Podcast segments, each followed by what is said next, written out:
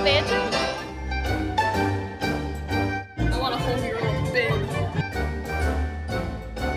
Oh, I had no. Where did my vice flowers go? Mom, Tom Hagen. That's it. Hello everyone, welcome back to another episode of ABTTG. It is that time of year. We're recapping Cinema Month. What a good month. Our favorite month. Before we dive into that, just a few quick announcements. First of all, we have the most recent film club posted for the month. It is Poor Little Rich Girl from 1917, available on YouTube. So that is very nice. Watch that, make sure you submit your reviews, and pretty soon, within the next couple of weeks, the first of 2024 Film Club episodes will drop, and I'm very excited for that. Lots to discuss there. But yeah, I still have a little bit of time, perhaps, depending on when you listen to this. Number next is March Madness is fast approaching. Yes, I realize it's the beginning of February, but the way that our little system works is by March 1st, we will start dissecting our March Madness bracket. So you, the listeners, need to submit yours before then. We're doing best score. Yeah. I don't know if there's another qualifier. We didn't come up with one. So Lauren and I, we've picked some of our very favorite scores from all time. This isn't a definitive list because it's very difficult to choose. And sometimes we were swayed by public perception more than just our favorites. So this, I feel like this topic could come back in future years as specifically just from Disney and Pixar or from other things. But as it stands for now, there are 64 scores. I have put them all in a playlist. They are alphabetized so that you don't know the rankings yet, but also you can listen to it. Feel free to familiarize yourself with it, maybe especially the ones that you're less familiar with. The brackets are going to open February 15th, so if you email abttg95@gmail.com with the phrase March Madness in the subject line, it will ping back the bracket that you can then fill out. So like last year, you're going to fill this out according to your own taste. So this is your opinion. You're not trying to guess what Lauren and I are going to say. You're not trying to guess what the majority of people are going to say. You're just filling it out according to what you believe. But new this year is we would like you, once you have filled out the bracket, we would like you to defend your pick or just explain why you've picked your winner. There's going to be a couple ways you could do that. Basically, any way you can get audio to myself or to Lauren, whether that just be a voice memo that you record on your phone and you text it to one of us, or you could even send a Marco Polo, or you could call and leave a voicemail. So any of those ways. As long as you can get the audio to us and just, you don't have to wax poetic, but just you have an opinion. We'd love to hear why you love the score out of all 64, why that one was the most important to you. Again, the playlist will be available on Instagram. You can text us. We can send you the link. I've put it to YouTube Music, but it will be accessible on YouTube as well. I don't know if there's someone who has Spotify, and I don't know what the main listening hub for everyone is because I feel like people do Apple Music and Spotify, but so if you really need to make your own playlist you can. But again, there'll be 64 songs. They're alphabetized. It's also just been great to have on in the background and fantastic scores to listen to while you do chores and stuff. So and then when you fill it out on February 15th, if there's a song you're not familiar with, you can also just refer back to the playlist. So that playlist is accessible now through March. February 15th is the date when brackets will be open. They need to be filled out by March 1st. So that gives us enough time to record. So hopefully that's clear. Okay, without further ado, we'll jump right on into Cinemonth 2024. So again, we're going to do this very similar to how we've always done it. Some things never change. So whoever's picked this film, I guess we should just do a brief overview of Cinemonth really fast. We pick 14 films from different genres. We recreate the film poster. We decide what treat we will consume while we watch. In parentheses, we still aren't actually consuming these things Just yet. Hypothetical treats. Correct. Someday that might actually come back, but for now. Actually, this year we did actually consume a few. I think one. I can only think of one specifically. And earlier in the day, I consumed. But yes, yeah, so Lara and I each picked 7. When we are recapping these films, the person who selected it will do a spoiler-free intro to the film and why we picked it. Then we both will give our rating of the film and if we'd recommend it and any highlights that we want to talk about. Of course, we'll rank all our films that we watched at the end, so stay tuned for that. Hopefully this just gives you some ideas of possible films to watch or to avoid, depending on what we say. Now, I do feel like we have to start off and say the story of cinema 2024 was very unique. First of all, I was a doubter. I really didn't think we'd be able to do it with the intense time difference that we have now, 8 hours, just depending so much on work schedules lining up. And so I said, all right, we're going to do cinema asterisk. We're only going to do 10 films instead of 14. But we managed to get through so many in the first half of the month that we decided to try and do all 14, and we did it in record timing. We finished the earliest we've ever done, and it's the first time we've been able to watch some Cinemonth films together in person since 2021. Yeah, that's wild. Wow. So that was very fun. And usually Cinemonth, we try and tie it all to one film. Like while we're watching, we're like, hey, this is a connection to this film. And most of the time it ends up being the very first film that we watch. I can't really think if that's like a for sure thing all the way through. But this year, instead of connecting the films to each other, there was just one through line that we found in every single film. And I don't know that it's like incredibly difficult to find, like that this isn't just a common trope. It's pretty common. But we just identified besties. But here's the thing, is I feel like they were a very peculiar kind of besties. And I don't know how to explain that further, but yeah, for this year and this recap, we will also be identifying the besties from each film. All right, we'll march right on into film number 1, which was documentary, chosen by me, Man with a Movie Camera. The treat was shrimp. I don't remember picking that. I'm so sorry. Yes. But yes, the spoiler-free intro is, it is literally the title. A man with a movie camera goes about town and observes life. I picked it because it has been on my list for film classes, and I have been wanting to see it for a really long time.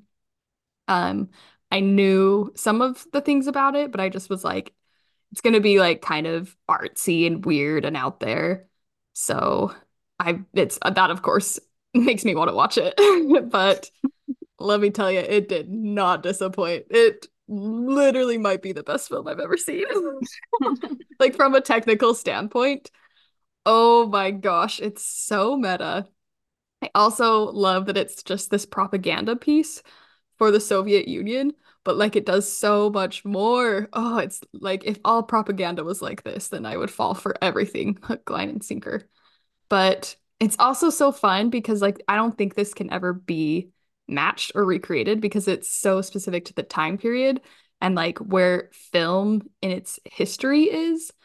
Like if you did it now, it's just not as cool. It's like not as like it's the all these. Yeah, everybody's seen the tricks. Everybody's yeah.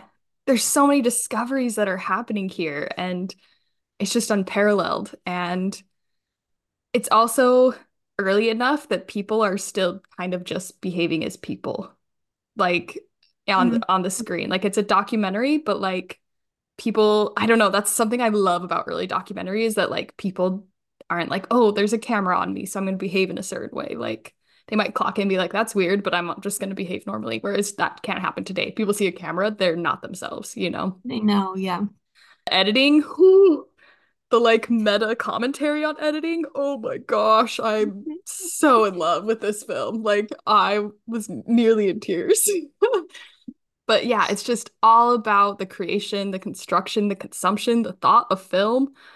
And then it's so fun because like you're watching this and you're seeing certain scenes, and then near the end, you're seeing the filming of those exact same scenes, and it's just like, it's so mind-blowing, and I love it, and all these questions come up, and there's not really like a plot or a storyline or a theme, but you're following the man with the movie camera and who is he? There's all these elements of futurism and like these art history things that are going on as well. This like focus and celebration of man and machine. Oh my gosh, I was literally obsessed. I have like this whole long bulleted list of things that I want to talk about and discuss in an essay at some future date. So I don't know when or will, like if that will ever come to be, but oh my gosh. 5 stars from me. I just wanted to read some of the texts that were coming to me from Rachel while we were watching this. Oh, no. She said, "My brain is exploding. Cinema has not surpassed this. This is the actual peak of cinema, and I'm only 1/3 kidding." And then she said, "BRB, gonna go throw up from how much I love this." The only thing that got close was when Cusco stopped the film and drew on it and offended your grandma.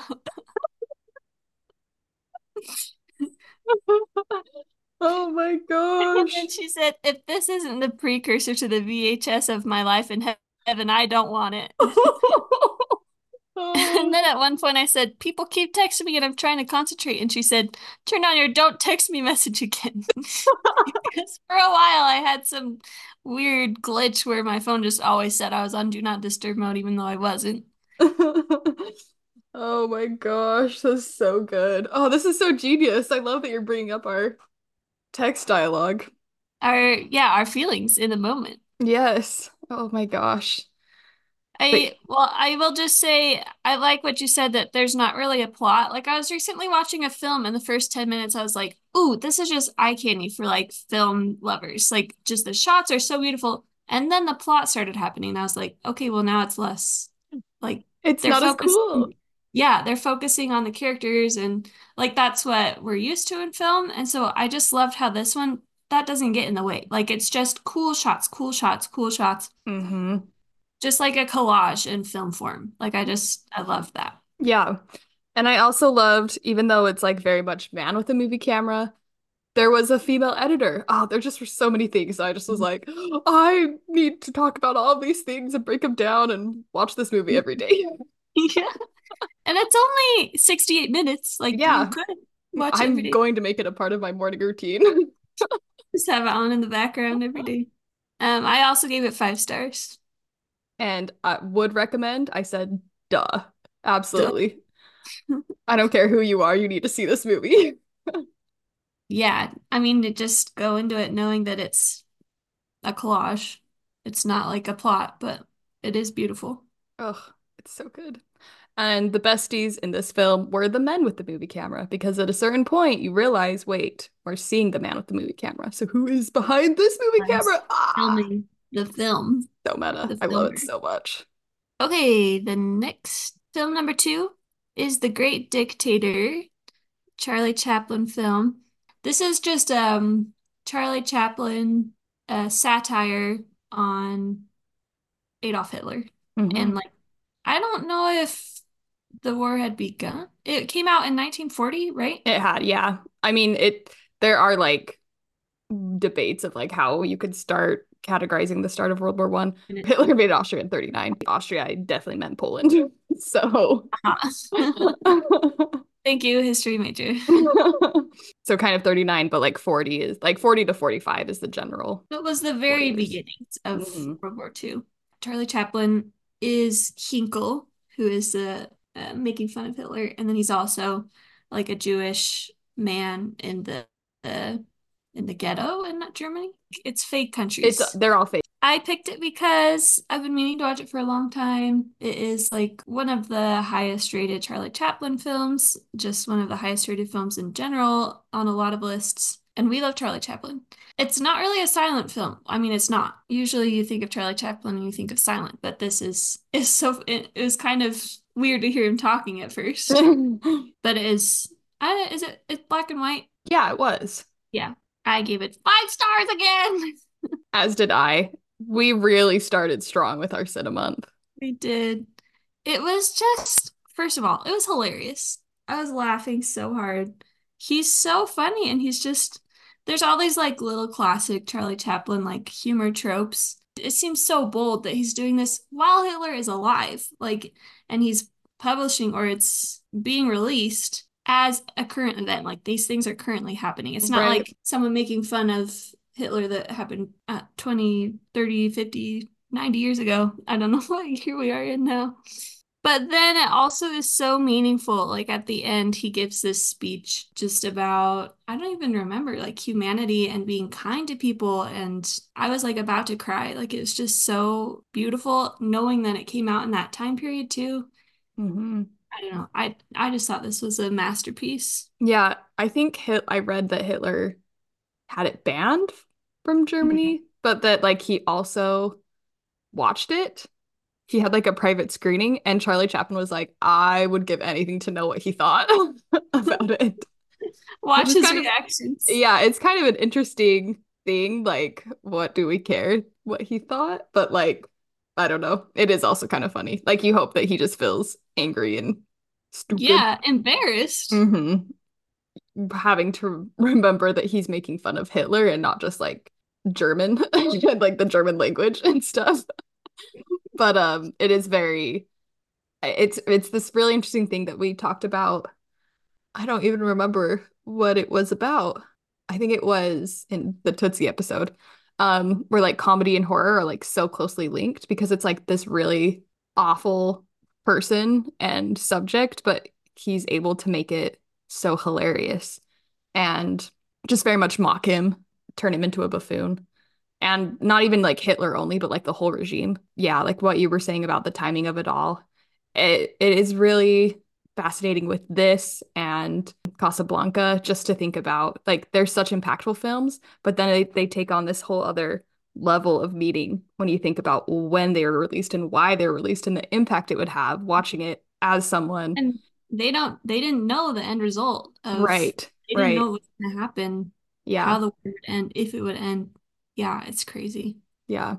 Yeah, and the monologue, of course, is, like, I feel like it was this interesting thing where I was like, this is really funny. I'm very much enjoying it. And then that ending monologue, you're like, holy crap, this is an amazing film. You know, yes, it, like, really seals. It was the last 10 minutes that was like, oh! Yeah, yeah. This is beautiful. And Charlie Chaplin's just so, so cute, so sweet. Yeah. He's just, even when he's Hinkle, he's just, like, so funny. Right. I didn't say the treat was white bread and salami, because I think that's right. Just some of the names that are so funny, like, someone's named Banana, someone's General Smell Awful, like, but they're all said in these, like, very, like, German gibberish sentences that, like, makes it seem like it could be legit, and then you're like, oh wait, that's a real word. Like, you also pointed out someone was the director of Bacteria. Tiny white bread sandwiches and salamis. More specific than white bread. Oh, the besties were, there was a guy named Schultz what was Charlie Chaplin's name? The character, not Hinkle. I don't remember. He was a Jewish barber? Yeah. So he was in the World War I with General Schultz, and so they were friends in the war, and then later they meet again and they're besties. I was in love with General Schultz. And that was the other thing too about the historic timing of it, is the Triumph of the Will, which is this film that is a very propagandic forward that Hitler produced. He very much references some of the shots in Triumph of the Will, which just adds another layer of, like, the comedy and also, like, the authenticity of the time. So, mm-hmm. So good. Yeah, and Charlie Chaplin is so interesting because he's very comedic, but he also has always been about the social commentary. Mm-hmm. Whereas I think some of the other comedians that are his contemporaries are a little bit more just focused on, like, how can we push the genre of comedy and stunts, and, like, how do we kind of, like, translate vaudeville to the screen, which I don't think makes it any lesser, but he just always kind of had this, like, twofold approach to his storytelling, which was comedy, character acting, but then also a commentary on what was happening with society at large. Yeah. I said I would absolutely recommend. Same. Yeah, there's no reason you shouldn't watch this. Yeah. All right, our next movie was my pick for action film. I think I did this because you stole the silent category, and so I said, fine, I'll choose a category. I don't know why Cinemonth becomes petty for me sometimes, but it does. Wait, but it wasn't even a silent film. I know, but it's okay. Usually you take the horror genre from me early on, and so then I retaliate. Anyway, for the action genre, I picked In Bruges. And at one point, Colin says he like buys drinks at a bar and he says, here, I got you a gay beer. So that was the treat. Lauren suggested that. But the intro to this is two hitmen arrive in Bruges and deal with past and present trauma. And also it's just Colin Firth, well, his character, insulting Bruges the whole time. And I kept getting so offended. Colin Farrell. I keep calling him Colin Firth. That's terrible. Colin Farrell. I picked it because it has Ralph Fiennes in it, but not nearly enough. But also it has Brendan and Colin, which we are big fans of. Mm-hmm. This movie, it was enjoyable. It was definitely a step down from the first two movies of Cinemonth. But the accents are really fun to listen to. The acting is impeccable. We love Brendan and Colin. And it had some really cool shots to it, too. So it's so funny, but also like a little bit, very irreverent, uncomfortable sometimes. Mm-hmm. Yeah. He's supposed to be this humorous, just like jerk where he's just says the most off-color things about anyone and anything. And so it's kind of like, yeah, I love that. Yeah. Yeah, that was really interesting. I feel like I hated him. I knew that I should hate him, but I still loved him because he's gorgeous. Because it's called. Yes. I was so confused why Fleur Delacour fell in love with him. I didn't understand it. I did. A lot of these texts are just me wanting Ralph Fiennes to come on screen. When he did, it was so funny. Oh yeah, he was real sweary. He was so sweary. Everyone was real sweary, actually. My favorite part was Colin Farrell was like just sitting on a bench, and this guy that he knows walks past, and he waves at him so excitedly, and he just keeps walking, doesn't even wave, and he just says this horrible swear word at him, and I was like, that's us at Disney World when people don't wave back. I forgot about that. It gave me such a wheeze just now. I related so deeply to it. And then, oh my gosh, it's true, because in Walt Disney World, we would wave at so many people and no one would wave back. And then in Disneyland, people would wave back. So it's a East Coast, West Coast thing, I guess. Which is funny, because California's kind of notorious for people being, I don't know, standoffish. Yeah. Oh yes, I just found the text. I said, I am cackling. And it like got intense. I was stressed.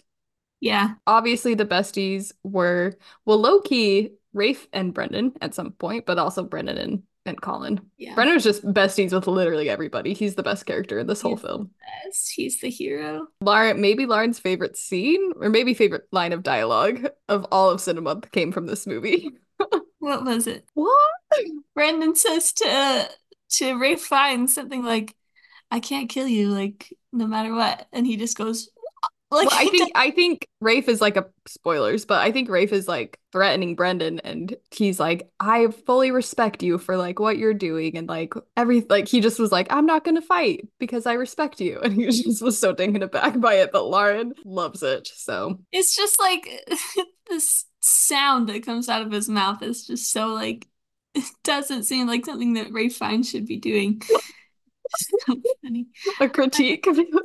I love you unreservedly, Flora. My other favorite part is when they go to an art museum in Bruges, and it just shows Colin Farrell looking at this. It's a painting of a saint being flayed, or no, like the skin, yeah.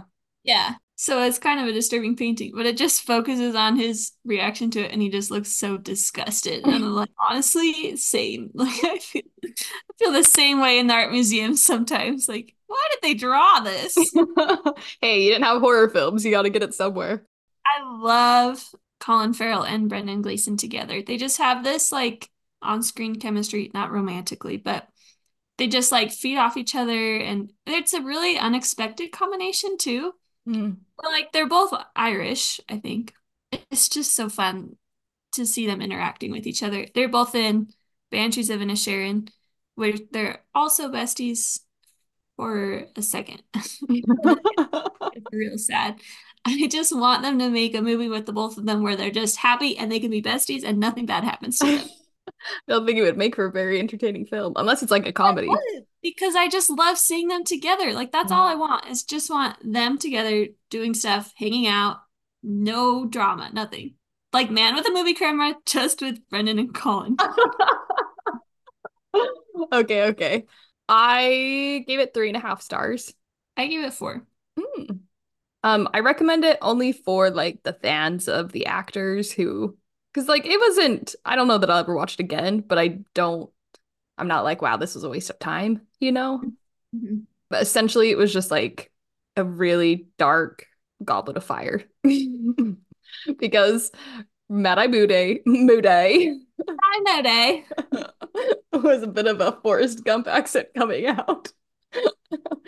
Madai Moodie, Voldemort, technically, I mean, he's not in Goblet of Fire, but he is in the Harry Potter universe, and Fleur Delacour. They were all in this with accents and guns instead of wands.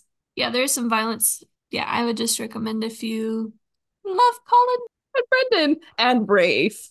Okay, yeah, if you're a deep Rafe fan, you've got to see this.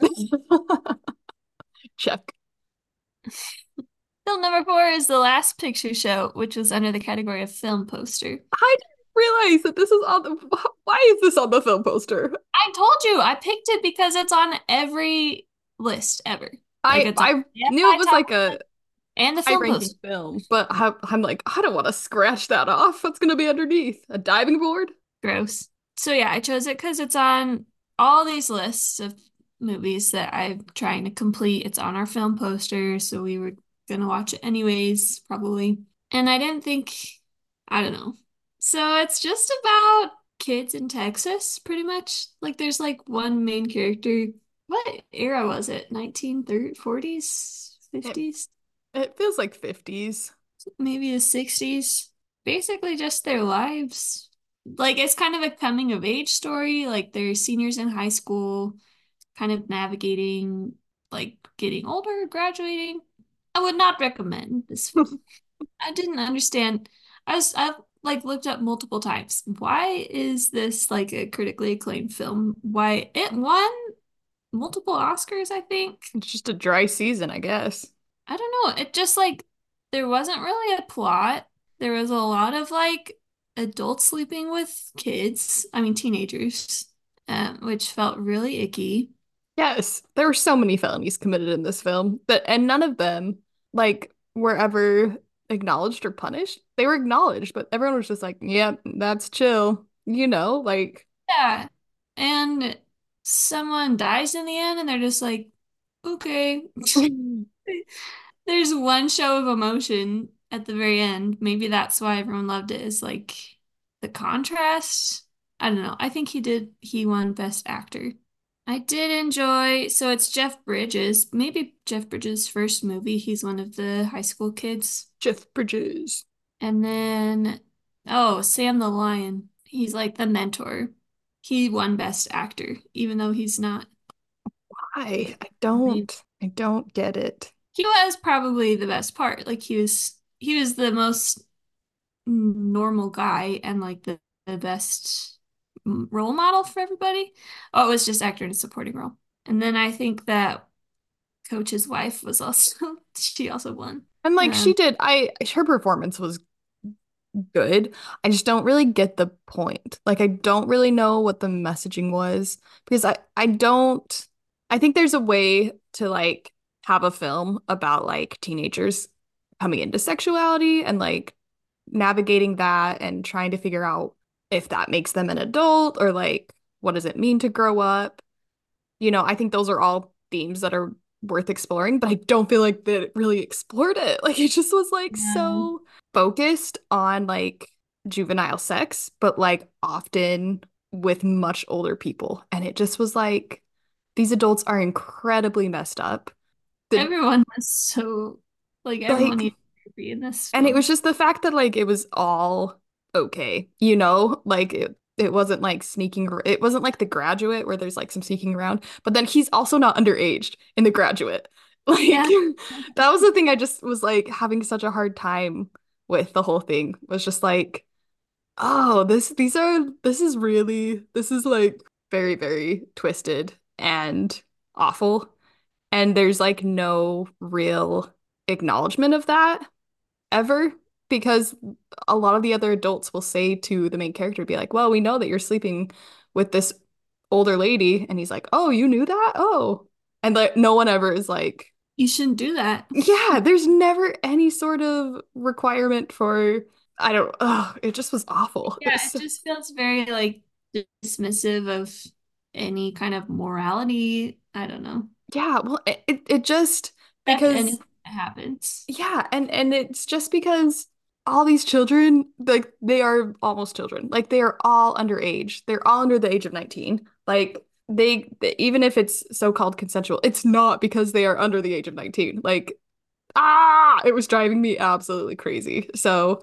I did like the ending shot. I thought the ending shot with the picture show, movie theater being closed, was beautiful and symbolic, but it just was like, what was the point of suffering through all of this? It felt like it was 3.5 hours long. It wasn't even 2 hours. Like, yes. Just dragged and dragged. It just, yeah. Because I think there's maybe a way of like showing, like, look at these broken people and how they suffer, or like, look at these broken people and the choices they make, and like, look at those consequences, but there just was none of that. It just was like, this is all happening. These broken people. So I don't know. Maybe I'm missing something, but I thought it was really not great. I gave it 1.5 stars. I think I gave it, what did I give?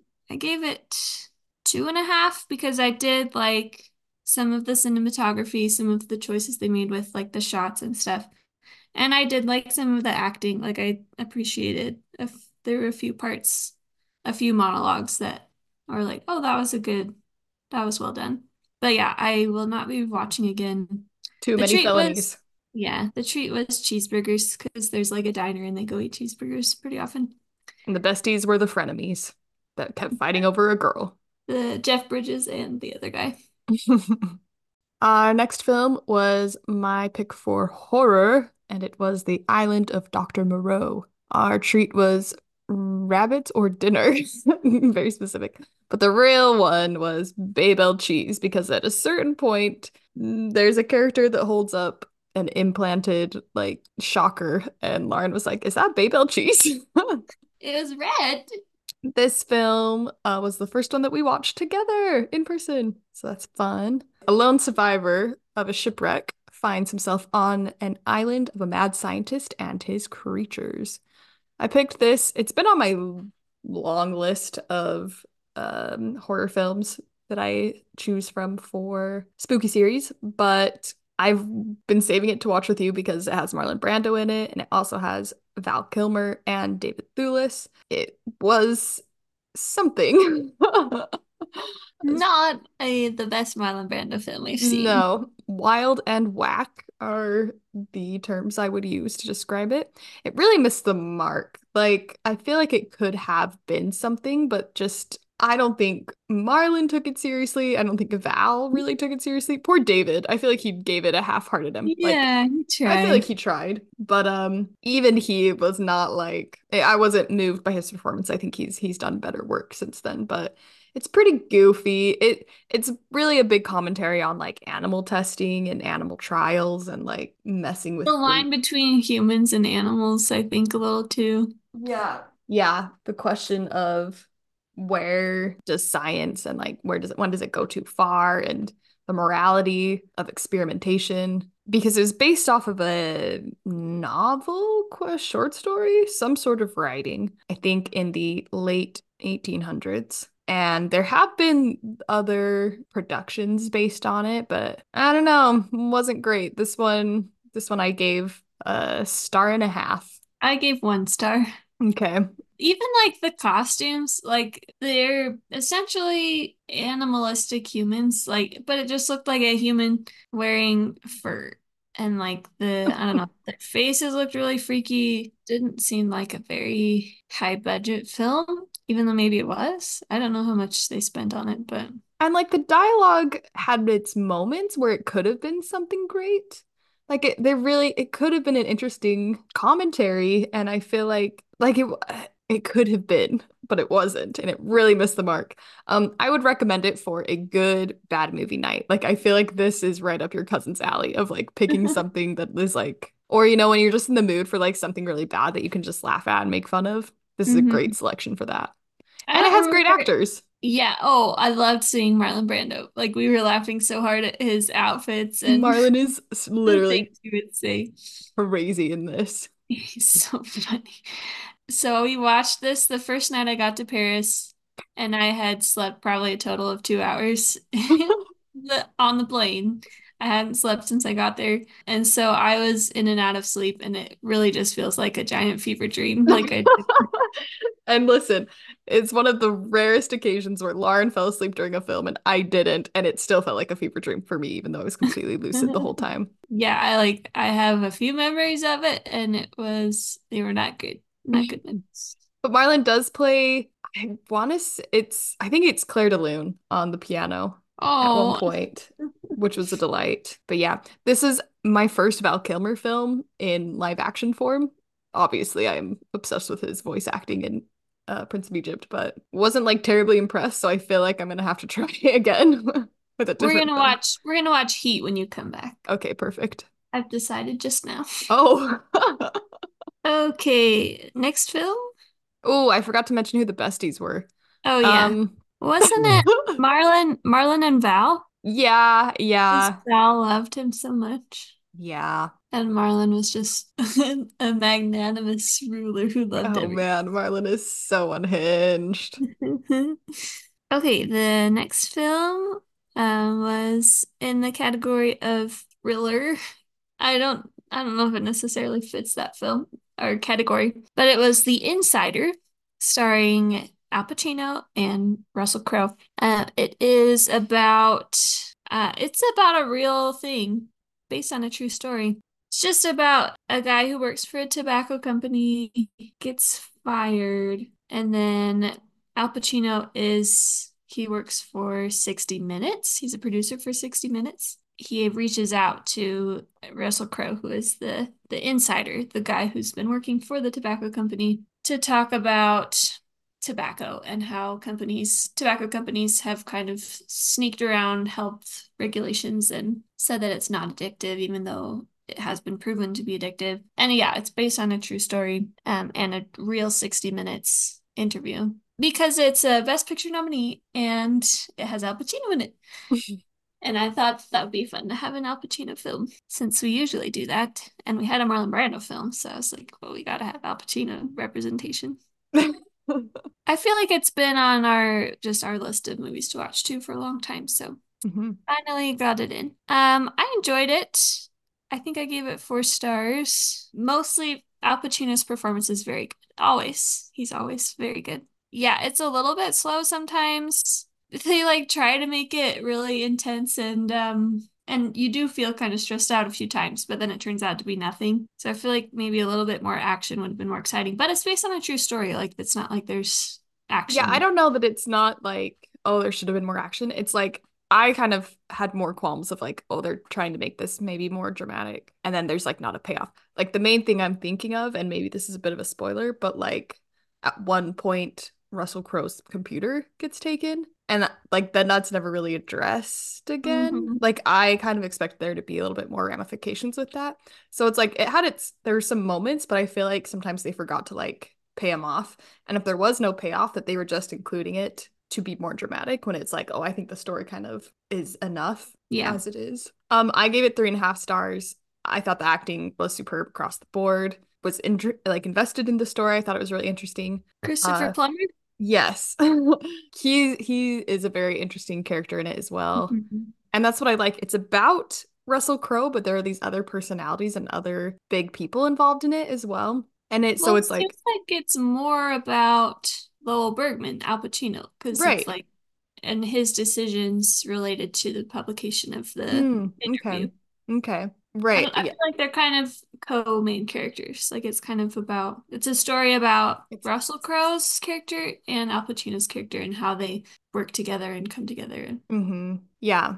And I think it's not just a story about the courage of coming forward with information as much as like how do stories get shared and how are they promoted, and like what difference would it have made if they hadn't have aired what they did. Anyway, I feel like I don't want to talk too much about it because it gives away a lot of the plot and stuff. It is a little bit spoilery. It is interesting. Like I would like to have a discussion about it with people who've watched it. Just the commentaries, I think, on what it says about American television and the influence that it has. Yeah. But then also like there is a very real line of integrity that is defended amidst all of this from Al Pacino's character. And that was one of my favorite parts of it. I do agree with you about the pacing. I think it's a titch long. It was like our longest film. So I don't know like what they should have cut out. I just think there could have been a little bit better editing of tightening things up a little bit more and maybe like getting rid of some of these like, ooh, what's gonna happen? Scary. He's over here. He's over here. Yeah, but I would recommend it. I actually feel like it is a great film and about a subject that would be interesting to a lot of people. I don't really remember why it's rated R. Like it must be language. Just sweary Al. Okay, that makes sense. The treat was bottle caps, because I brought bottle caps with me to Paris and I was just downing them during this film. And I was like, my bottle caps are just as addicting as cigarettes. That's right. Oh my gosh. And that's one of the main things of the film is like how addictive tobacco is. Right. And tobacco companies trying to cover that up. Yeah. And the besties are Al Pacino and Russell Crowe, Lowell Bergman and Jeffrey Wigand. Just because they're like always calling each other on the phone and like something goes wrong and Jeffrey calls Al Pacino on the phone. The next film is sci-fi fantasy and I picked 20,000 Leagues Under the Sea. It really should have been in A Whale of a Tale, air horn. This was an additional, the first additional film that was added to the list because of the Nautilus here at Disneyland Paris, and I wanted to you had walked through it, but then I was like, it's so much better if you've seen the film, you have so much more appreciation for it. So then we added it to Cinemonth. A professor, his assistant, and a loser. I pulled that straight from Letterboxd, not my words. I don't believe you. Okay, let me start over. A professor, his assistant, and a loser who can sing a 10 out of 10 song are attacked and rescued by a complicated captain and his genius inventions. Not written by me. I've already talked about this film in last month's episode, but I love James Mason and his performance and everything about him. I despise the character of Ned except for when he sings Whale of a Tale, which is close to my heart. Special effects, 10 out of 10. Amazing. Some good old time. Love Peter Lorre. 3.5 stars. Would recommend. Such a good classic like live action Disney film. Mm-hmm. Whenever I think back on it, I just feel so cozy. Like I have these cozy feelings because it was so warm in the Nautilus in Disneyland Paris. And it was so cold outside. And so I'd just go in there and be like, it feels so nice in here. And then when we watched the film, I was like, it's so cozy in that little Nautilus. And I feel like we had lots of blankets and I might have turned my heater on. Like, was that the night that we had hot chocolate? I don't remember. It's funny though, because you just hate Ned so much and I developed such a crush on him. I don't know why. I feel like it's because I hate him so much that you like him. But no, I was like, oh yeah, he's a jerk, like he's rude. But then the whole movie, like I was just like, wait, I really liked him. I really liked him. Took his shirt off right there. Like he's kissing this little seal. Like it's Kirk Douglas, so of course he's kind of a hottie. But I just watched. Go ahead. I just watched Spartacus, and I was not really attracted to him in that. Which is funny because I feel like that's what he's most famous for, and most people love him for. Right. But he is just so much cuter as Ned. I think as Ned, he's just like a lot more just like happy and unhinged a little bit. In his other films, I think he's really serious, so it's fun to see him in this. It's like, because Nemo is so serious, so I think that is like the opposite of my broody emo captain. Oh, I was gonna say, at least if we ever got captured on the Nautilus, assuming that Ned is also there for some reason, that it would be fine. We wouldn't be vying for the same man. So it's true. And our favorite part is a good old visual gag, the best thing on a podcast. Yeah, we'll just say one of the best acting, like body acting ever performed on screen is when Captain Nemo is surprised underwater. So now, if that is not a teaser to go watch the film, I don't know what is. But we did recreate that on the Tower of Terror in our picture. So I forgot. But don't forget the treat. Oh yeah, cream. Cream from sperm whale, I believe. They like have dinner and they're like so excited to eat the food, and they're eating it and they're like, wow, this is amazing. And then they like hear what sea creature it comes from and they're like, oh, that's gross. But it's like, where do you think you are? You're literally under the sea. Like, you think it's gonna get this. And I could just keep talking. It is like exactly what you said. Like, it's a Disney live action. It's kind of goofy, silly, like not the most serious of films, but I find it very enjoyable, and the special effects are so fun and impressive for the time. And I am just so in love with the Harper Goff design of the Nautilus. It is so stinking cool. I love it. Mm-hmm. It's like steampunk, Jules Verne mix, crossover. And of course, I knew that you thought I was gonna say that I'm so in love with Captain Nemo, which is also true, but I also gave it 3.5. And the besties. Ooh. The besties were, I think, Nemo and the Professor. They do develop quite a bestieship, but also Ned and Peter Lorre's character. Yeah. And Ned and the seal. Esmeralda. Honestly, the besties are Captain Nemo and his entire crew. You're right. They love him so much. Just like you. Oh, sign me up. Yes, I would recommend. Perfect. All right, it is time for our sponsor story. Okay, this episode is sponsored by Captain Howdy. You talked about The Exorcist briefly in our film recap episode last time. But yeah, we watched it in October last year. And it was just so funny how much we, like, I don't know, connected with it. Like, I don't think we necessarily loved the film, but just like... Yeah. Anyways, in the film, you find out that Reagan, the little girl, is using a Ouija board. And... the spirit that she's talking to is named Captain Howdy, and that's the devil, apparently. We just thought that was hilarious. No, it's just funny. Whenever we're talking about the devil, his name is Captain Howdy. But the night before Halloween, I was on call. They had told me, like, you might have to come in. We're not sure if this patient's going to go to ICU or not, so just kind of... I understood it to be, we'll call you and tell you if it's going to be yes or no. So I was just sitting in my bed waiting for them to call me back, and like hours were passing and I was just kind of dozing off. And then Rachel Snapchats me because she's waking up, because in Paris it's a regular time of day. And let me see, I screenshotted it. So she just sends me a picture. And then I said,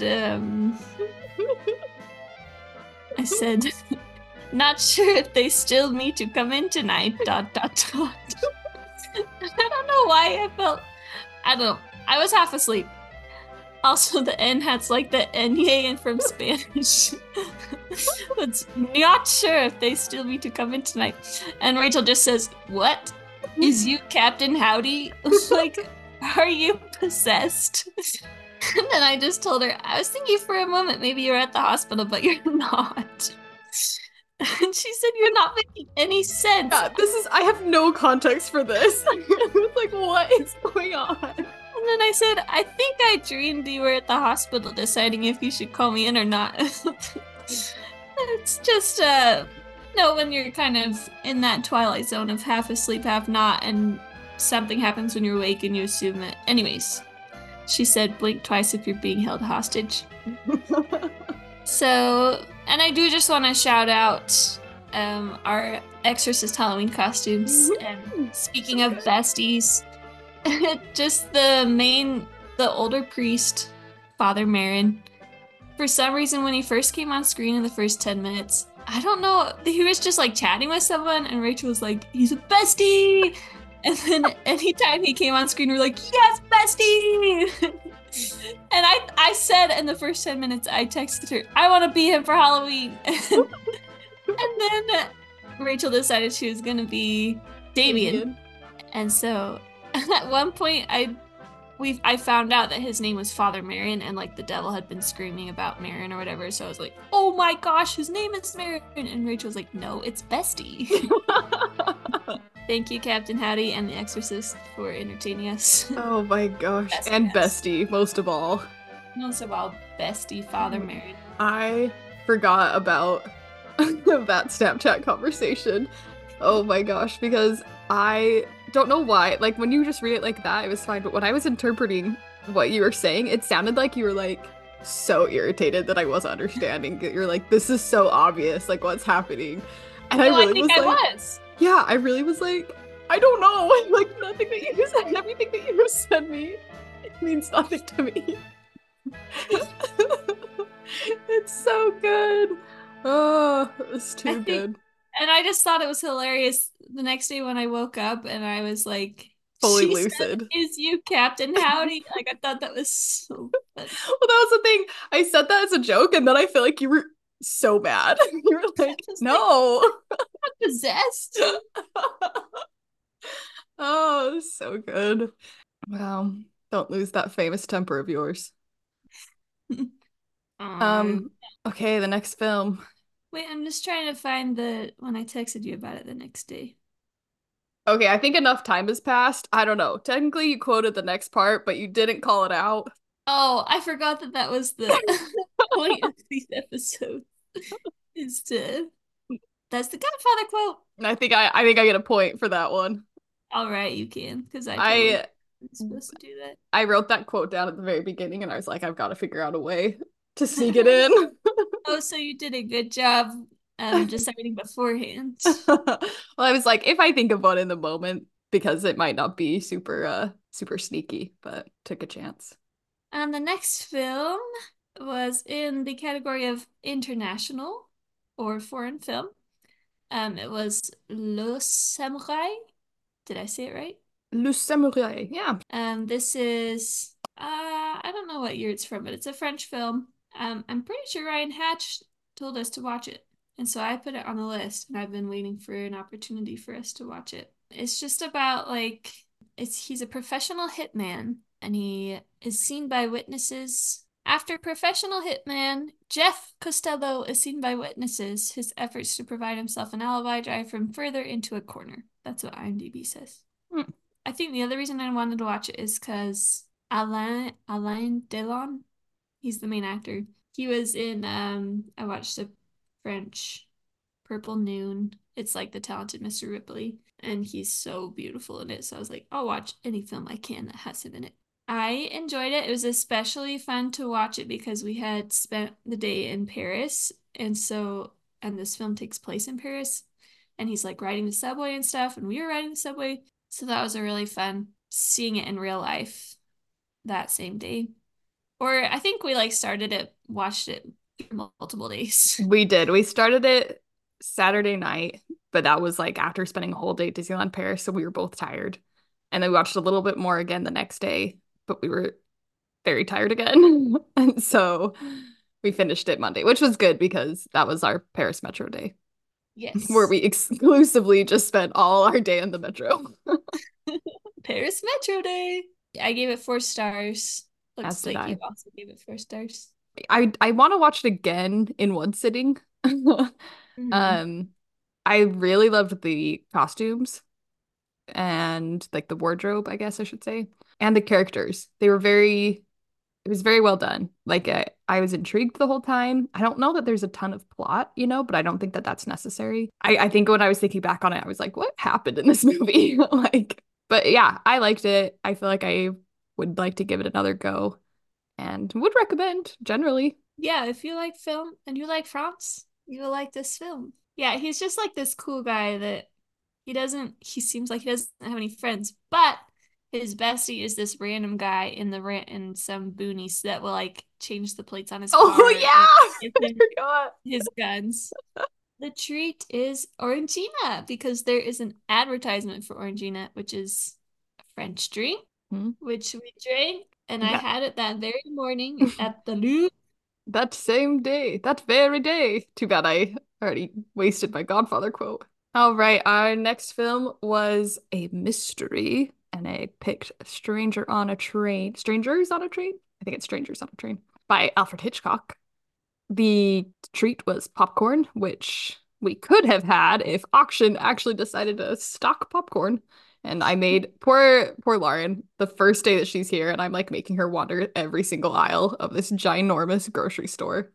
She's like, it's okay, I don't really need popcorn. And I'm like, I'm just going to check one more place. And one more place turned into like five. No wonder you were falling asleep during The Island of Dr. Moreau. So, Strangers on a Train, a delusional man proposes an idea to exchange committing hypothetical murders with a famous tennis player who realizes too late it may not all be a fun thought exercise.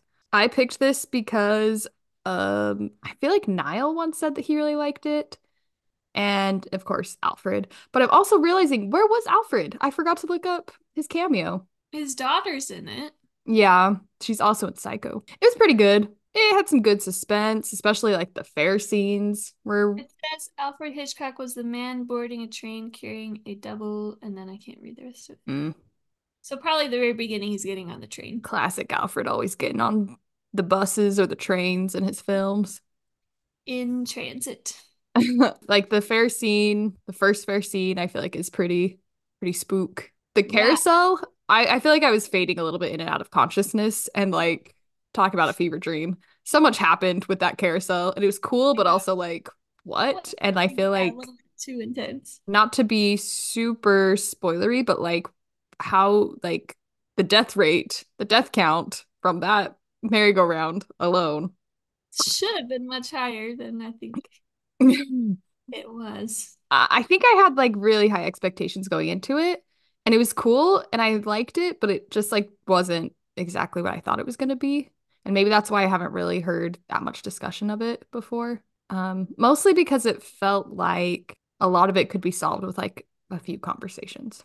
Like telling the police the instant you know what's going on. And yeah. So because I feel like they tried to like drum up there's reasons why he couldn't, but then when everyone else in his life believed him, it was like, I think you have enough like status that they're gonna believe you over this like truly insane person. yeah It's not like the best Alfred Hitchcock film, but it does have elements when he's like going to I don't know where he's going, but the guy's just standing there in front of the building watching him. That's weird. And like the tennis scene. Yeah. That part's really fun. Yeah, him and everyone else is watching. Mm-hmm. Yeah, that one's fun. And like the love boats is fun. Yeah. So yeah, there's really good moments, and I think it's worth watching, especially if you're a Hitchcock fan. Mm-hmm.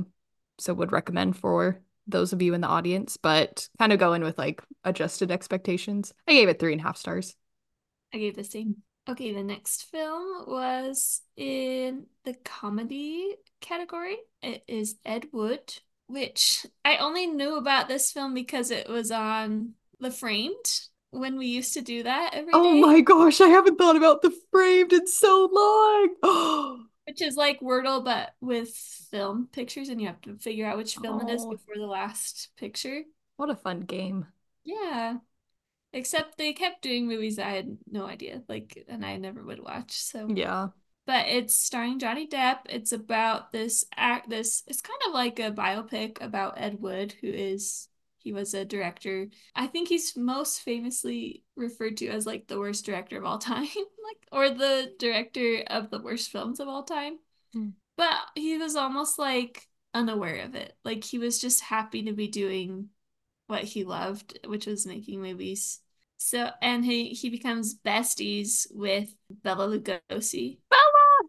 And that was real. And actually, so it's directed by Tim Burton. And in the IMDb, it said he related it to, he became besties with Vincent Price when Vincent Price was almost like past his prime, near the end of his life. So he based that relationship on. That's so wholesome. That's so wholesome. Besties. But so I chose it because it has Bela Lugosi, right?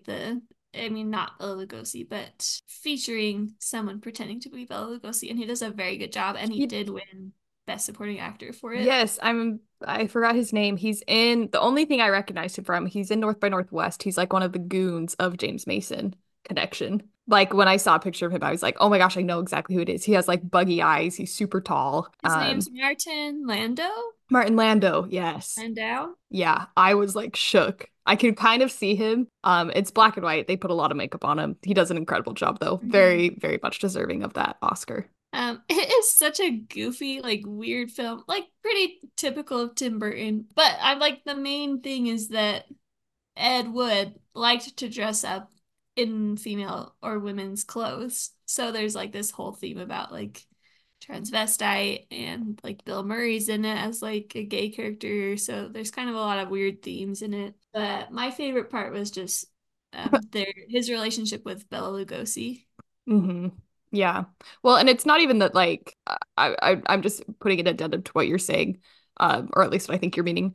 It's not like that those themes are weird, but like the way that they're handled and portrayed, they had like some interesting choices along with it. Yeah. Like it didn't really feel like necessarily like the most redemptive characters. But yeah, it's fun. It's in black and white, which I always love. And it is very funny. I don't know that even like the friendship with Bela Lugosi is the main subject of the film, but like it was absolutely my favorite part. Like I want to watch a mini series of just them being friends and hanging out. Besties. It's so fun to see Johnny Depp, because this came out in 1994, so it's young Johnny Depp. He is an fetus, an infant, and a child.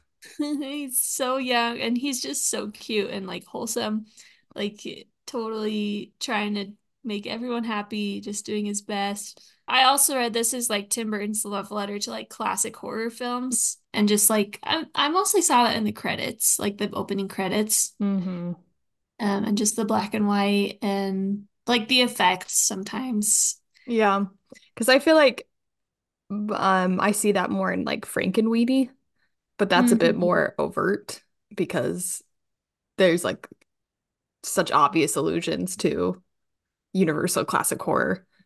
But probably, yeah, like a lot of like, it's probably more subtle. Yeah. And I forgot to mention that Sarah Jessica Parker is also in this. I think she does a great job as well. Mm-hmm. My favorite part was when it's Halloween and he's at Bela Lugosi's house and he's like, I love children. And he goes out with his cape and he's like, Happy Halloween, and scares them and they all run away. Oh, that's my future I'm looking at. Oh, he's so cute. I love him. I feel like if I were to snap mentally, I think I would just become a cartoonish version of Dracula. Like, I think we've had a lot of film club questions that have danced around that. And I think that, like, I would become Martin Landau being Bela Lugosi. Did you say what the treat was? The treat was morphine. Bela Lugosi apparently had a morphine addiction. Poor Bella. But I think he went to rehab. Both in the film well, I think that and was in real life. True story. Yeah. Like he was one of the first famous stars who like publicly went to rehab. Way to go, Bella. And the besties, of course, were Bela Lugosi and Ed Wood. Yes. I gave it 3.5 stars, and I would recommend it for Drac fans, aka Tim Burton and Johnny Depp and Bela Lugosi fans, but Drac being Dracula. Mm-hmm. I also gave 3.5. All right, next film is romance, and I picked Sullivan's Travels. The treat was coffee / eggs and ham, since we don't drink coffee. But we do use morphine. Yeah, that's true. To be clear. Everything else on this list we did consume. The plot is a movie producer wants to create something that shows true suffering and embarks on a journey to learn firsthand what it's like to be a bum. instead of a bum, which is what I am. Just what I am. I picked this because Ryan Hatch literally recommended it to me most recently in the Christmas card he wrote for me. It's been great. I was thinking about it and thinking about films I wanted to pick for Film Club and decided, I keep saying Film Club, for Cinemonth. Goodness, all my brands are getting to me. And I texted Laura and I was like, okay, I'm picking this one instead of what other film I had picked previously. And she's like, I literally have it from the library tonight. I'm going to watch it. And I was going to watch it tonight. Don't do it. And then she kept texting me back because originally I'd picked it for Western and she kept being like, are you sure it's a Western? Like, I don't think it fits the category. Maybe you didn't mean it like this, but I just kept interpreting everything as you being like, oh, I did. Because I was so excited. I'm watching it. And I'm like, no, I really want to watch it with you. I'm picking it. Dang it. Sorry about that. It's fine. It was more fun to watch it with you. It has very fun dialogue. It's one I'd like to rewatch. I liked the message. I feel like it a little bit came out of nowhere and I might not have just been in the right mood to receive it. But I really liked the film. But I think I would like to rewatch it, and it might be one that I increasingly enjoy over time, you know? I feel like there's a lot of films like that where I'm like, oh, I liked that. And upon further rewatch, it becomes better, like a fine wine. I don't think I was really convinced by the love story between him and the main girl. Maybe just because it seemed like there's a really big age difference. Yeah. There's a lot of like montages of his experience living in the homeless camps or whatever. That was kind of just like, I'm not really like captivated by this, but the film he wants to make is called Oh Brother, Where Art Thou, which is supposed to be about like human suffering or whatever. And that is the Coen brothers made Oh Brother, Where Art Thou like 10 years ago, something. And it's just, I was trying to figure out like, is that based on something else? Like why is that the same title? And apparently it is based on Sullivan's Travels, because he does end up like going to a chain gang in the South or whatever, I don't know, and that's how it opens the Coen brothers movie. So that was really fun to realize that there are these connections too. And that movie is so funny. It's so centered on comedy, and I think that was a very prevalent theme of Sullivan's Travels. I kind of feel the same way, that I feel like I should watch it again, but I feel like there wasn't anything. A lot of films, there's like something that really grabs me and that I like focus on it as like my favorite thing about it. I didn't feel like there was anything that I was just like, oh, I love that. Yeah, I think the dialogue, the script, the writing was very fun, and the delivery of that, like not quite to the extent of His Girl Friday, but like felt adjacent to that. And a lot of one of the reviews or something I was reading on it, talking about the similarities or the inspiration for Oh Brother, Where Art Thou, and just kind of like the nonsensical words or just like the different vocabulary, the words that we no longer use anymore. Yeah. There were so many times I feel like that's all I was texting you. It was just like these wacky words that they were saying. But it was enjoyable. Like I wasn't bored and I didn't dislike it. And so, yeah, I feel like it's one of those, like I want to rewatch His Girl Friday as well, that now that I'm not so much focused on the plot, that I can like really hone in on what they're saying rather than like why they're saying it, you know? Yeah, I think I gave it 4 stars. As did I.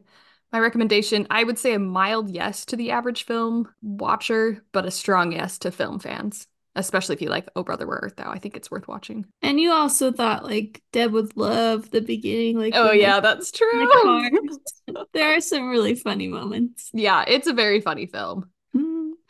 I'm trying to figure out, because we were texting again, so I'm trying to figure out who the besties were in this one. Oh, who was it? Was this the same day that we watched? Oh yeah, Mr. Burroughs and the valet. So the butler and the valet. I forgot about them. They were just always like coming to clean up his messes and just judging him all the time, but like lovingly. Just these 2 men that work for him. Hokey Balokey. Bourgeois. Swingo. Just, I had to look up so many things. Yeah, the films we watched together in person were Island of Dr. Moreau, The Insider, 2000 Leagues, The Samouraï, Stranger on a Train, and Ed Wood. So from here on out, we were back to texting. But the next film was under the category of Best Picture winner. It was A Man for All Seasons, which is a film about Sir Thomas More in England, 1500s. Is that right? Henry VIII. I think it's 16. Well, no, you're right. It is Revoke, take away my history card. I think Henry VIII was King of England 1200? No, it's 15. Like late 15th century, early into 16th. Oh, I did Henry III. 1540s, early 1500s.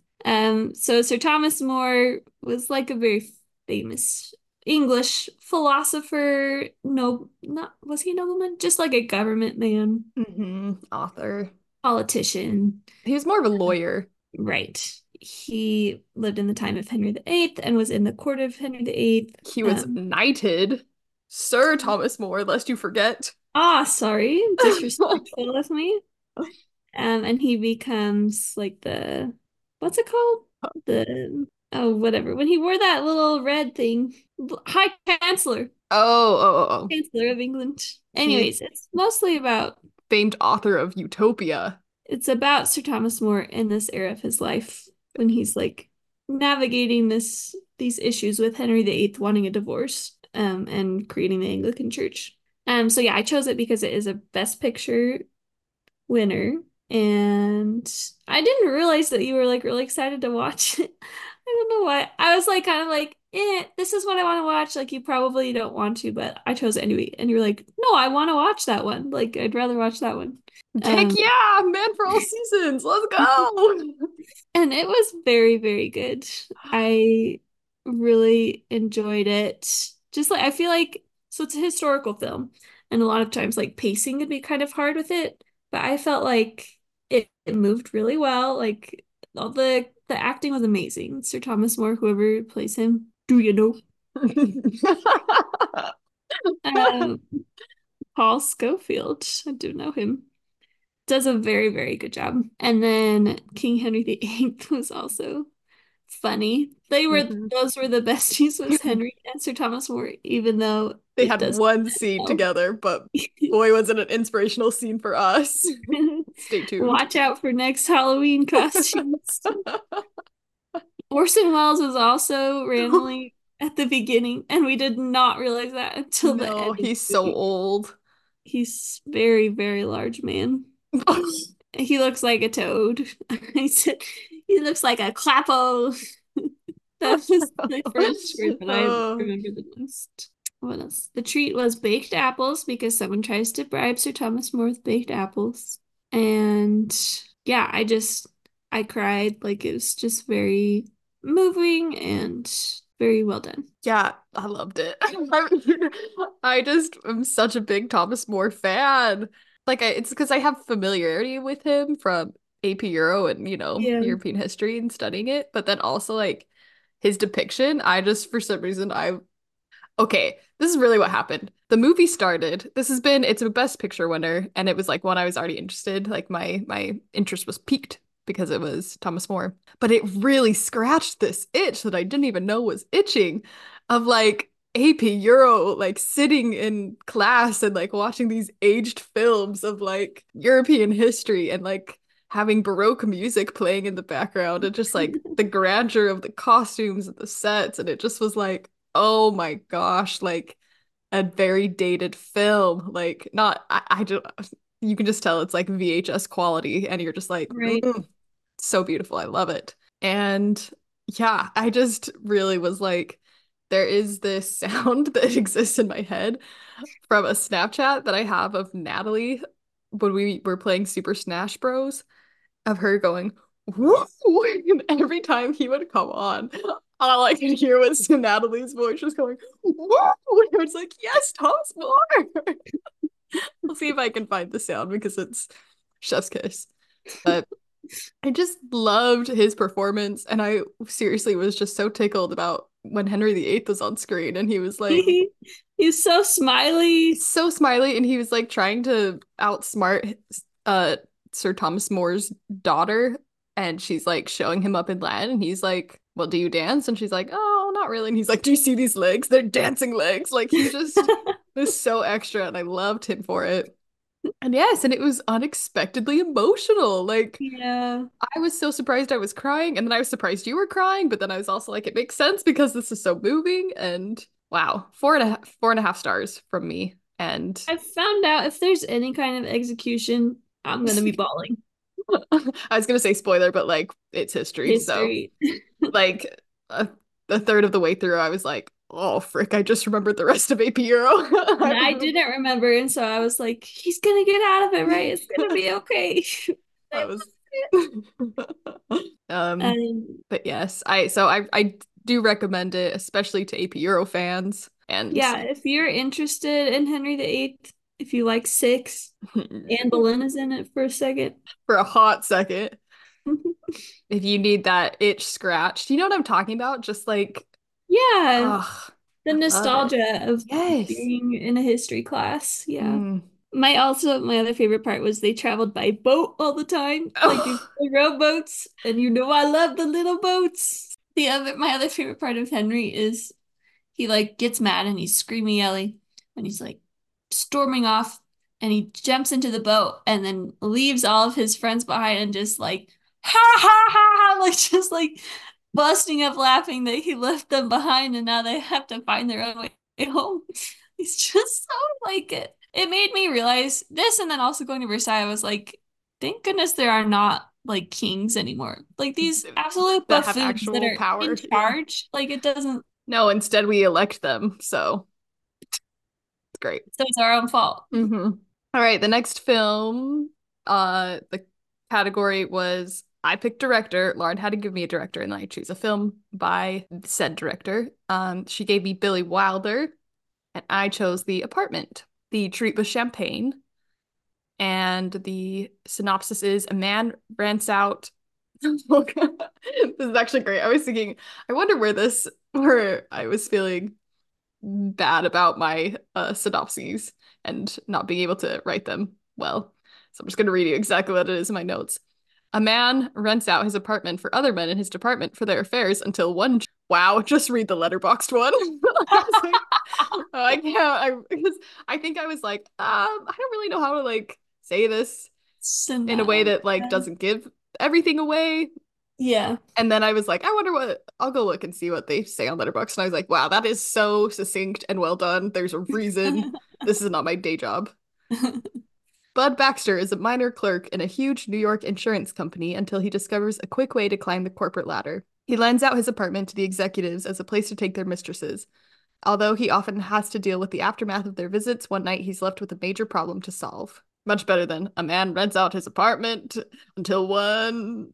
I picked it because I knew you'd watched it and you said that you'd liked it, or you said like I could go ahead and watch it without you. So it had been on my list for a while, and it was a Best Picture winner. So I was like looking at the list of Billy Wilder films, and there were several that I was interested in, but The Apartment was the one I was like the most familiar with.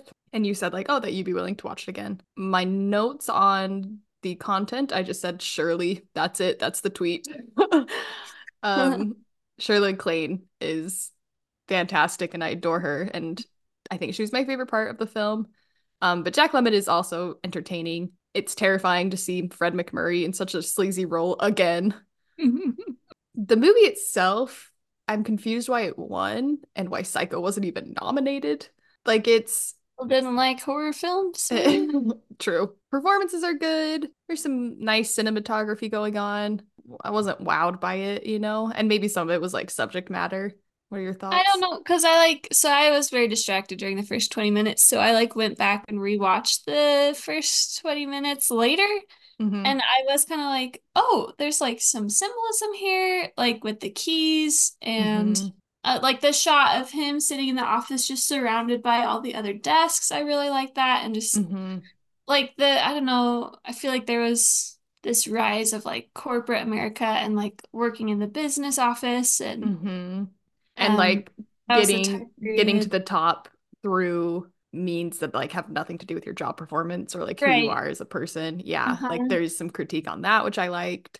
Yeah, there are just some themes. And I also think like for the time period, this was probably very ahead of its time, like talking about suicide and corruption and just kind of themes like that they talk about very casually in the film that I think probably in this time period it was probably kind of shocking. More taboo. So that's that's probably why the Academy liked it a lot, is that it was kind of pushing boundaries, and it's funny and entertaining. Like Jack Lemmon, I love him so much. I want to watch. And the doctor, the parts of the doctor is really fun.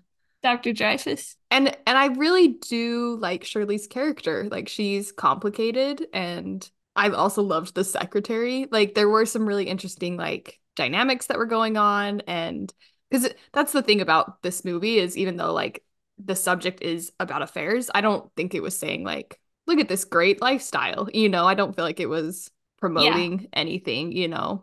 Yeah, so, no, it is. I mean, at the end, I mean, I'm not going to spoil it, but like, it's satisfying. No, you're right. I feel like I watched this when I was pretty tired. And I think I was going into it with different expectations. But I think the more we're talking about it, the more I'm like, okay, this is more deserving of the Oscar than The Last Picture Show, far and away. I always felt that. But I can't figure out The Last Picture Show still. Yeah, no, it did have really good moments. And I feel like there were a lot of mirror shots, which you know I'm a fan of. This was an Auld Lang Syne film as well, so boosted. I gave it 3.5 stars. I don't know that I'd recommend it to the general audience. GA, not rated G for recommendation. But I would say, like, it's, if you're interested in watching it, go for it. I'm remaining neutral in my recommendation. This talks about the nasal spray. Oh my gosh! How can I forget my favorite part? He filled it with milk, so you could tell. I really was so impressed with that. I was like, how in the world? It was a surprise take. Like, it wasn't improvised. It says he was playing with the nasal spray prop in his dressing room and discovered if he gave it a sharp squeeze, it would squirt 10 feet.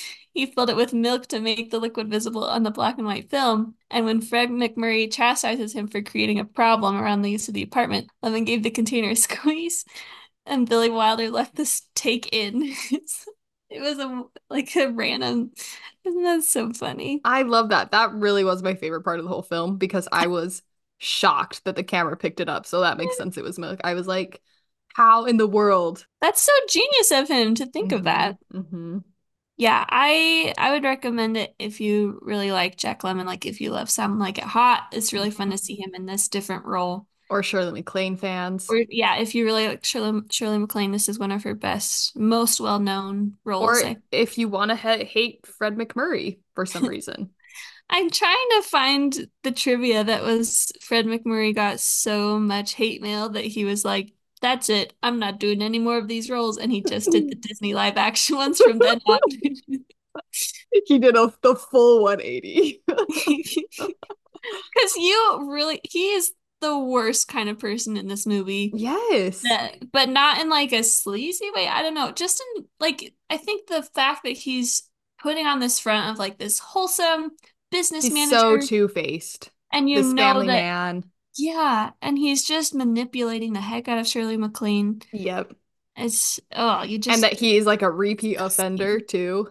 Yeah. Like, he's so horrible. He is in The Shaggy Dog right after this. All right, you know what, the more we're talking about it, I think I would probably even maybe bump it up to 4 stars. It was more enjoyable than I initially thought. So I have very fond memories of it, and I was like, when I was watching it, I was like, I think I might have to bump it down, because I was imagining that I had rated it like 4.5 or 5 because I really, really liked it the first time. Yeah. I think because there's a couple like twists that really got me. You don't see coming. Yeah And like really using a tennis racket as a strainer. Oh my gosh. Singing opera. Didn't expect that. So I was thinking like, I feel like I don't like it as much as I did last time. But then I was like, oh, I rated it 4 stars last time. That seems appropriate. So I feel like it maybe was less enjoyable on the rewatch. Just like I knew what was going to happen. But also I was able to pick up more on the themes and the cinematography and just always worth watching films twice. It's true. Okay, and the last film of Cinemonth 2024 was Funny Girl in the category of musical. I picked it just because I've wanted to watch it for a long time. It's a Best Picture nominee. It's Barbra Streisand, who we've talked about before. She's a big part of my childhood. My parents are big fans. The treat was lobster. Because she eats a whole lobster at one point. I did. I think I told you this. Were you falling asleep during this? Yep. Because you were texting me sometimes and I'm like, I think she's sleeping. I was pretty depressed when we watched this. Oh no. And I was like fully just on my bed, and then I would just like fall asleep, and then I'd wake up and I would text you back and be like pretty active, and I'd be like, she doesn't know I'm asleep. Yeah, I was doing really well until like the last third. It is a long one. It's 2.5 hours. And it's a musical, so I knew that's not really your thing anyways. Yeah. But Barbra Streisand herself is amazing. Like, her voice is incredible as always, but she also just does such a funny... Like, I don't know, I didn't realize she's a comedian. Like, she's in What's Up, Doc, of course. But, like, I don't think... What's the other movie I've seen her? Oh, some dumb one with, like... She's, like... It's, like, a dumb rom-com. Not a... dramatic romance that I hated. A dram.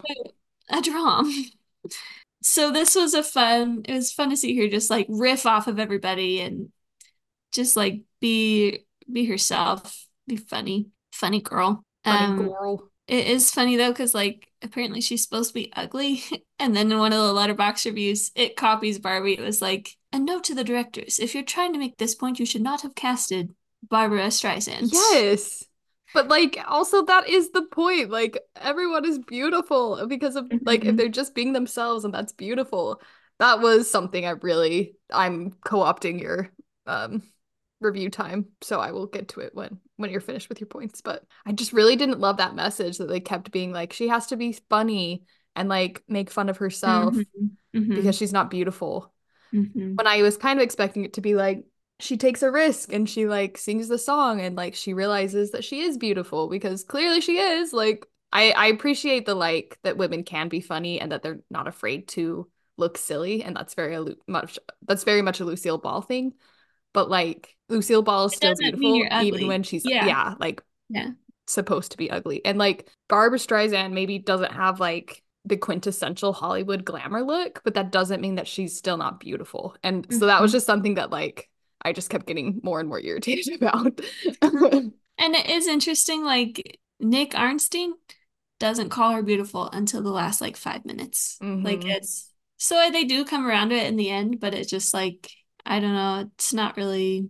the point of the film is that she's funny rather than classically beautiful. Which is also fine, but it's just, like, she can be funny and beautiful. Yeah, she doesn't have to be funny because she's not beautiful. Yeah. Right. Because she is so beautiful.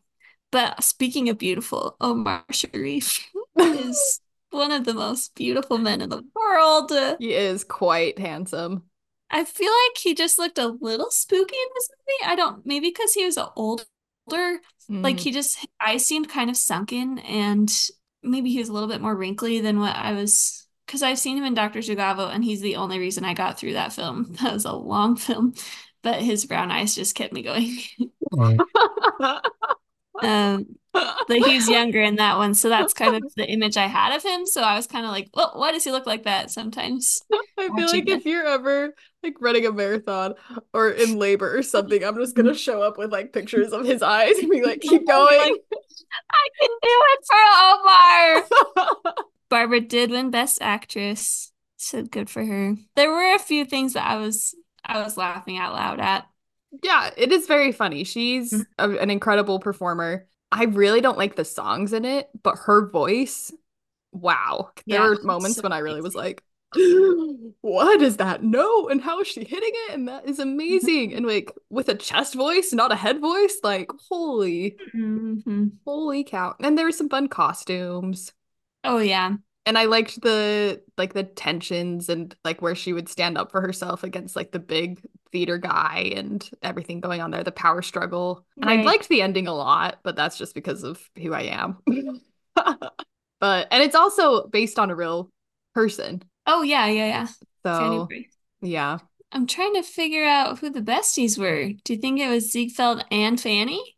Oh. I feel like they became besties. Or the guy at the very beginning who like got her. Oh yeah, that got her the first job. The roller skating. They were besties for sure. They were besties. But I did love her relationship with Ziegfeld. I don't know. I think he appreciated that she wasn't just like, yeah, whatever you say, like I'll do it. He liked that about her. And her like relatives are fun too and funny. Mm-hmm. Mm-hmm. Like when they come and are so embarrassing. New York and ladies. Yeah. And I do like I really remember a lot from the beginning, oddly enough. I was fully awake. I wonder why.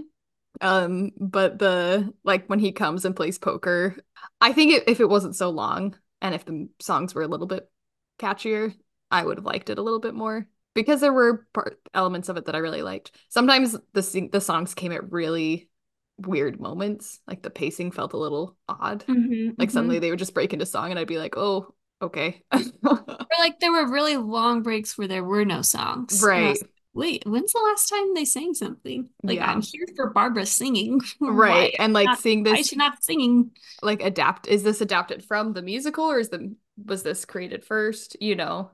And how would it be on stage? Are there more songs? Is there less dialogue? Right. Anyway. I gave it 3 stars. I don't know that I'd really recommend it unless you're a big Babs fan. I give it 3.5, I think. I do just want to say, after they ate the lobsters, they're like in Maine. And they're like sitting outside on the docks, like talking to each other. Maddie walked past and she's like, oh, are they in Venice? I was like, try Maine. Italy. But a good shout out to my mom's mom, who loved Barbra Streisand, and any Streisand content I consume, I always think of Graham. So shout out. Cinnamon shout out. Frank Sinatra was considered for the role of Nick Arnstein.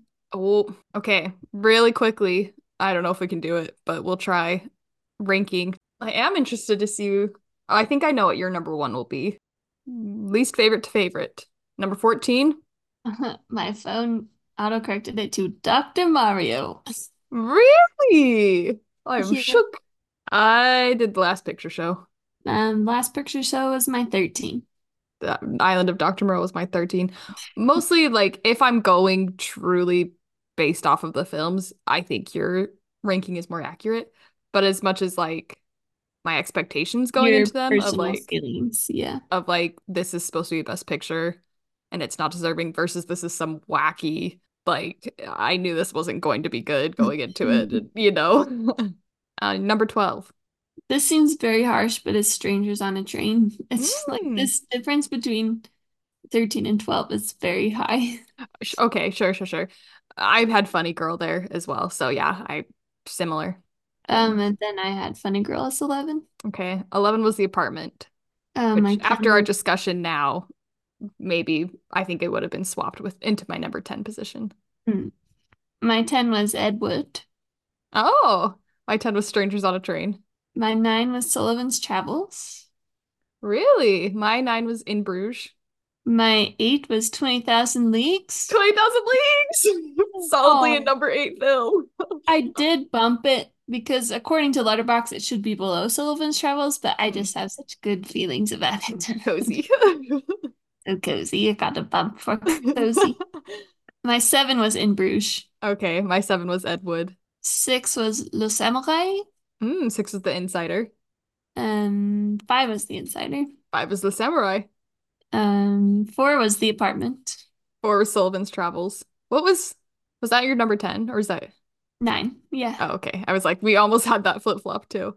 3 was Man for All Seasons. 2 was Man with a Movie Camera. 2 was Great Dictator. And 1 was The Great Dictator.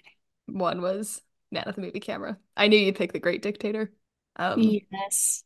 Which is a great film. But it's so interesting. I don't know why I was like, oh, our films are going to be so similar.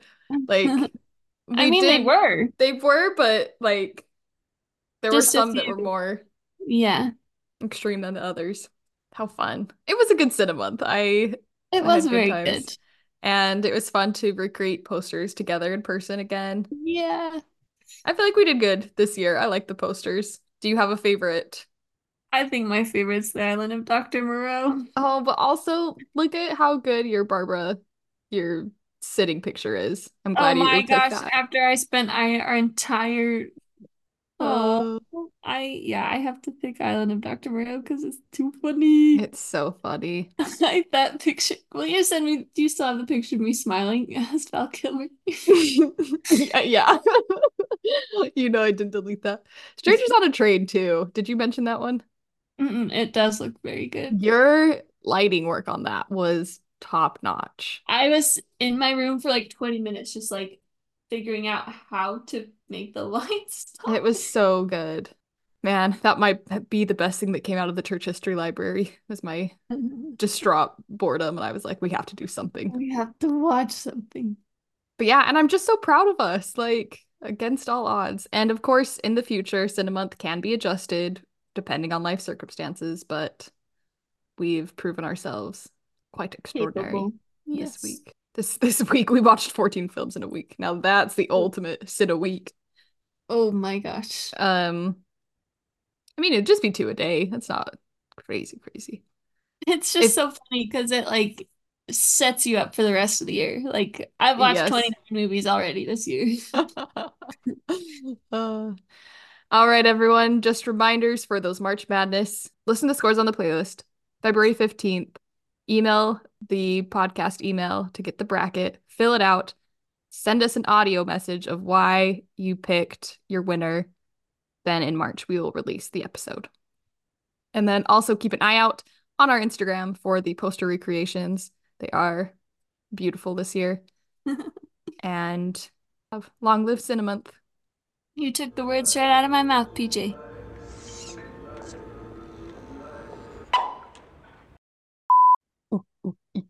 Ooh. What was that noise? It was Tameki's being really excited that she said she wants to sing with Tarzan. It did not come through. It's not. It was the scariest cough. Oh. Wait for the bloopers for that one. Just reminded me of my D&D character, and I was like, no, he must be protected at all costs. Like... My poor little Is your D&D character very moral? Yes. He, like, goes against his clerical order and gets kicked out for it and is on the run for it. And my poor little baby. Wow, such a deep backstory. He feels so guilty for things he shouldn't feel guilty about, but... Oh. He's gay. He enjoys classical music. It's me. That is me talking about Hortense at any given moment in time. Oh! That's in reference to a Willem Dafoe meme. In case anyone didn't know, you should look it up because it's fantastic.